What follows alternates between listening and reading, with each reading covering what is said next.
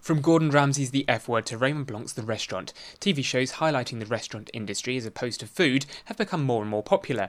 Marco Pierre White is the latest chef to showcase restaurants on TV with Channel 5's Kitchen Wars. Marco is visiting cities all over the UK where couples will have one chance to cook and serve their best dish.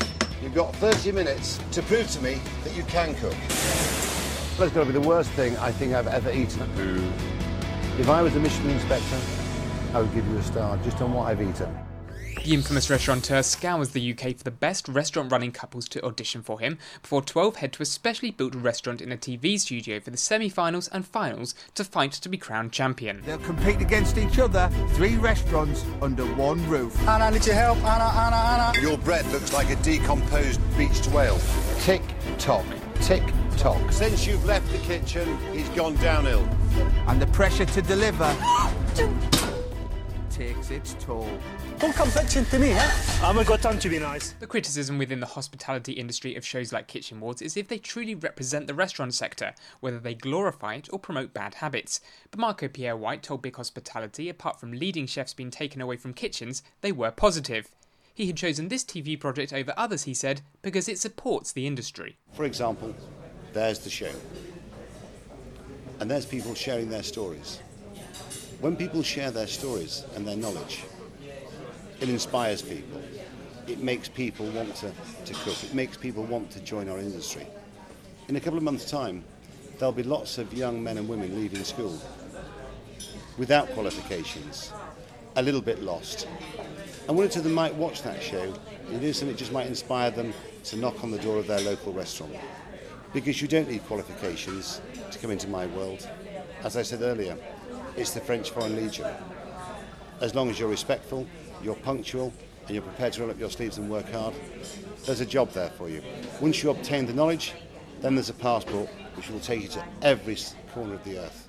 After his stint on ITV's Hell's Kitchen, the chef, who famously turned his back on Michelin starred dining, said he had heard catering colleges had reported increased admissions. However, he told Big Hospitality the show could encourage young people to train in kitchens rather than study. Catering college has its place.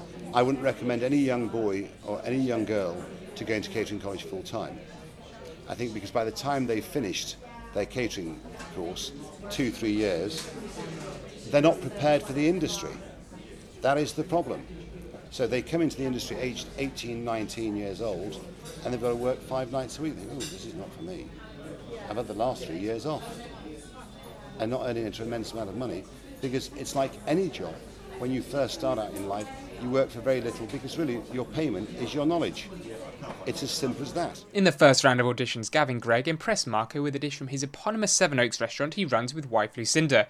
Gregg said the show would help not hinder the restaurant industry by showcasing the mid scale restaurant offerings in the UK, where he said the country lagged behind Europe. What I mean by that is everybody then straight away jumps on me and says, yes, but we've got three Michelin stars, we've got two Michelin stars, we've got one Michelin stars, we've got this, we've got that.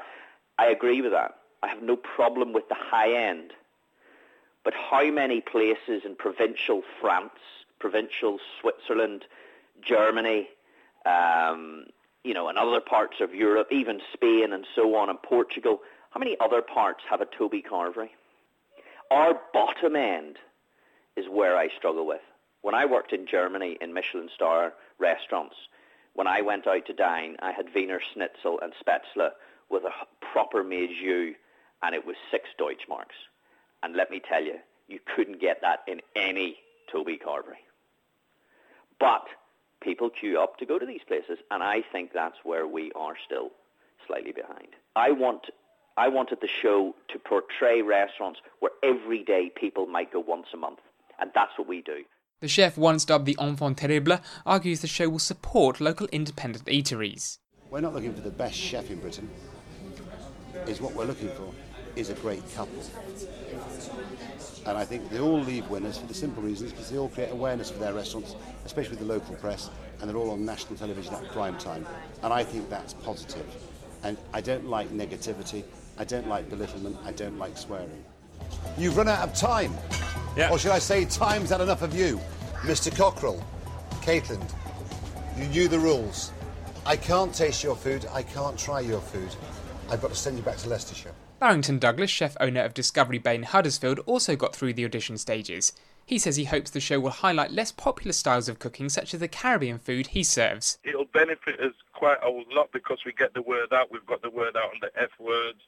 Um, we've got the word out with with um, Gary Rhodes, Rhodes around the Caribbean, and now this just showing little bits of what Caribbean foods are because people are looking for something different. We can we can we can pull a few people over just to just to dabble in it and see exactly what this Caribbean food's all about. If nobody, if nobody, if, if you don't have a pioneer to start all these things off, it, at the end of the day, it'll, it'll never, it'll never get any bigger. One person who won't be watching the Thursday night Channel 5 TV show? Marco Pierre White, who told a press conference to launch Kitchen Wars he doesn't own a TV. But why? There's certain people I don't like in this world, and why do I want them in my front wheel? it's as simple as that.